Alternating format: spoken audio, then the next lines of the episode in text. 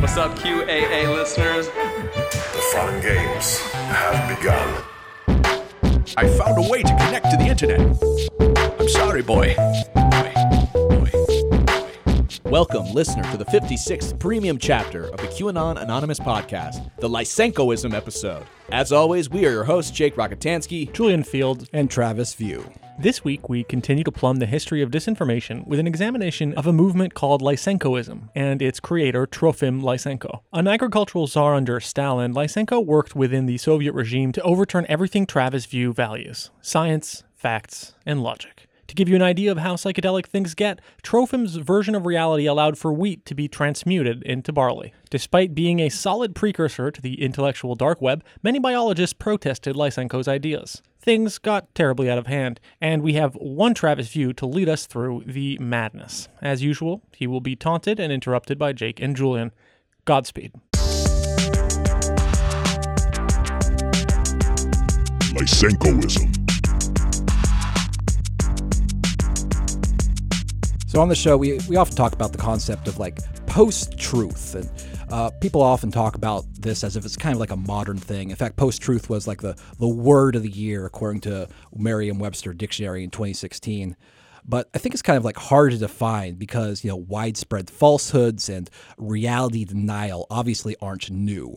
What, what I think is new is that, you know, thanks to the internet, just about anybody can kind of choose their own preferred false version of reality and try to enforce it on others. When in years prior, you needed a lot of like power and influence to get people to deny reality on kind of like a mass scale. Now, I mean, like historically, governments lie and try to make their citizens believe those lies like all the time. I mean, cite one example, you know, a government's intelligence agency might claim that they aren't performing human experiments on their own citizens when they actually are. Hmm. Uh, to cite a more recent example, uh, Washington Post recently published an expose called "The Afghanistan Papers."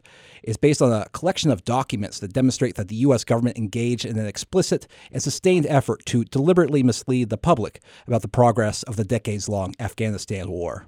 Ah, So, another surprise. yeah, well, I mean, yeah, the war is a common thing that governments lie about. I just know. hadn't checked on it in like three or four years. I assumed it was going It was well. going well, yeah. It's sort of like you just constant ambience of war. You just kind of get marinated in. like the aunt you never see. Yeah. Well, I believe that the, you know social media has exacerbated the problem of post-truth. You know the it, the practice of like insisting upon a falsehood is like really as old as society, but sometimes it's taken to these really big extremes. What if a government promoted a falsehood about something that's supposed to cut closer to like hard reality? Specifically, what if they promoted pseudoscience? What's more, what if anyone who dared to promote true science risked their job, their freedom, and even their life? What if acknowledging reality and facts became dangerously taboo? Well, We're close. there's actually a, a fascinating historical example of that sort of thing happening, and that's Lysenkoism in Soviet Russia. Lysenkoism was this set of pseudoscientific ideas about biology and agriculture promoted by the Soviet agronomist Trofim Lysenko. But it was also a political campaign to crush anyone who disagreed with those false ideas. It wasn't so much like post truth as much was like state enforced anti truth. But I think it serves as like a good cautionary tale of just how detached from reality that very powerful, educated people can become. Yeah. Travis has always been very negative about the Soviet government. He's never been a big supporter of the party. That's this is this is yeah, true. Just something I noticed about you. So, uh, for sources for this episode, I'm going to primarily rely on the 1986 book, The Lysenko Affair by David Joravsky, and the 1994 book, uh, Lysenko and the Tragedy of Soviet Science by Valery Soyfer.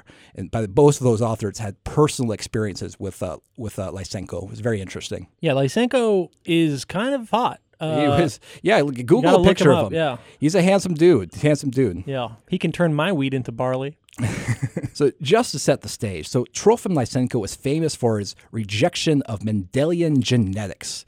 And of course, Mendelian genetics is the now universally accepted idea that a living organism's characteristics or traits is the product of genes that are passed from generation to generation. You know, if you have blue eyes, that's because like one of your ancestors happened to carry a specific mutation from uh, a particular gene that's involved in the production of pigment. Uh, so, according to Mendelian genetics, you would need that gene for your eyes to express that trait. And the only way to acquire those genes, besides a sort of an improbable, totally random mutation, would have it be passed through generations to you, basically. Yeah, your father's come. Exactly. Your father's come. You had blue eyes because you had blue eyed daddy come. Your father's come. So, yeah, according to Mendelian genetics, you can't like acquire blue eyes for um, just by living experience. It has to No. be inherited. So, Lysenko thought that Mendelian genetics was what he called bourgeois pseudoscience. Fuck yeah, dude. I already stand this You already, you already like mm-hmm. you I already like, this. I hope so, he cracks down on anyone who disagrees with him. So that was a common Soviet pejorative to academic fields that they just didn't like. So instead, Lysenko promoted this competing idea called Lamarckian inheritance. So this is the discredited notion that an organism can pass on to its offspring physical characteristics that the parent organism acquired through use or disuse during its lifetime. Right. For example, a proponent of Lamarckian inheritance would say that the reason like a giraffe's neck is so long is because its ancestors stretched their necks to reach higher food. And so this use of their neck actually made their neck physically longer and this long neck characteristic which was like acquired like during their lives which then passed down to the descendants. Is that not true? That is not accurate. It's not. I, I see how you could think it was true. I feel like I heard that from somebody that I trusted and believed Well, that that's why say, their, their let's necks say are that your way. your neck is the longest of the drafts. You will survive better and pass your genes on, and over time it sculpts it. But it's not like you know, yeah, that's it's not like you stretch the, the neck and then yes. and then next And then generation the next has generation. longer Oh yeah, I guess that's that is stupid. Yeah. when I yeah, think about well, it. yeah. The, the nowadays scientists recognize like yeah, the natural selection, Darwinian Yeah. evolution. So basically, random mutations and the, the the ones that are most favorable to survival and reproduction. Yeah. those are the ones that pass down. So that's what sort of scientists accept now. Yeah, that's why my powerful family has given me alcoholism and mental illness. Exactly. you got the and mine has given me guilt and anxiety. Even though Lysenko's rejection of Mendelian genetics flew in the face of reality, he became the most powerful and influential scientist in Soviet Russia. Lysenko's theories received the support of Stalin himself, even. Hell yeah. Okay. Kings assemble! So is it, this is just going to be the episode where you go full tanky on me, apparently. I think it's the, probably the funniest thing you could do is is cheer them on until the until the death uh, the body count starts to rise and you go oh shit I've uh, miscalculated this episode yeah, well, I mean, thousands That's how it always ends. Right? Kill a bunch of It's people. bad. It's like- Oh my my fave ooh ooh my fave did a boo boo Thousands of scientists who opposed Lysenko's flawed ideas were fired or sent to prison camps. Some scientists were even executed. oh How? hell yeah How do they kill him? that's the ultimate going off king it's uh, you execute your poison, uh, gunshots.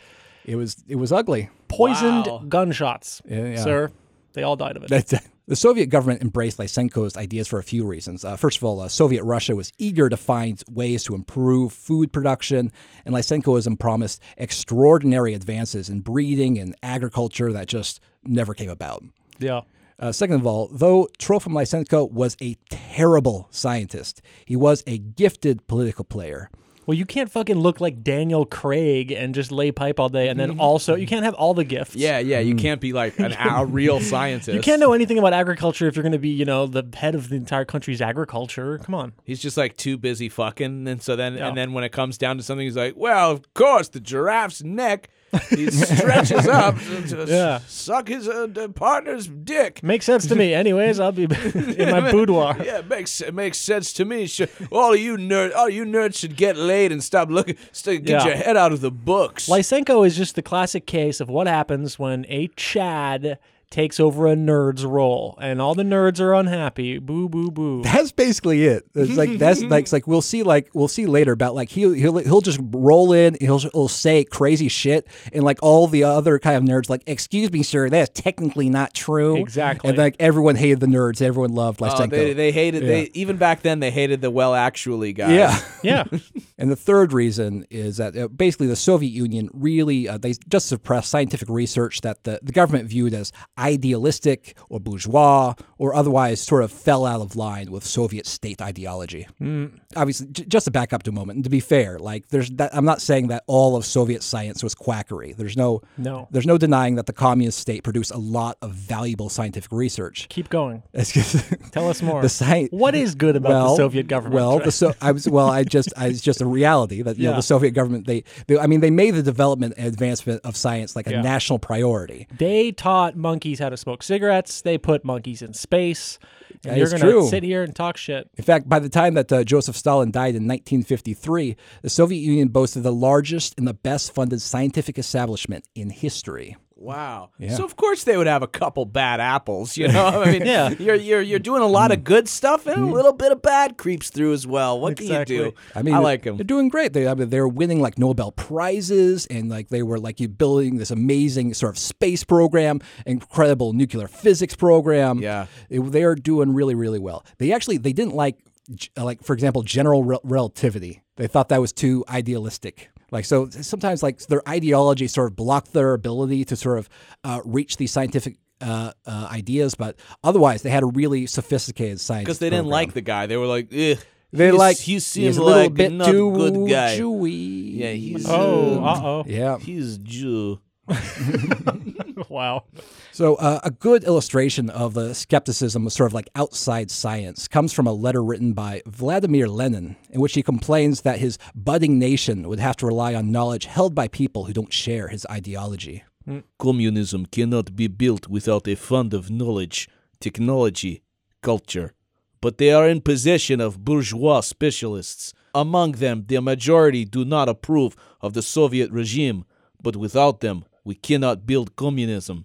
Lysenkoism offered a way to reject those bourgeois specialists, so the Soviet leaders embraced it. Yeah, they threw out the wonks, but they uh, unfortunately you have to you have to d- differentiate between a scientist and like Nate Silver. You know, you have to. Yeah.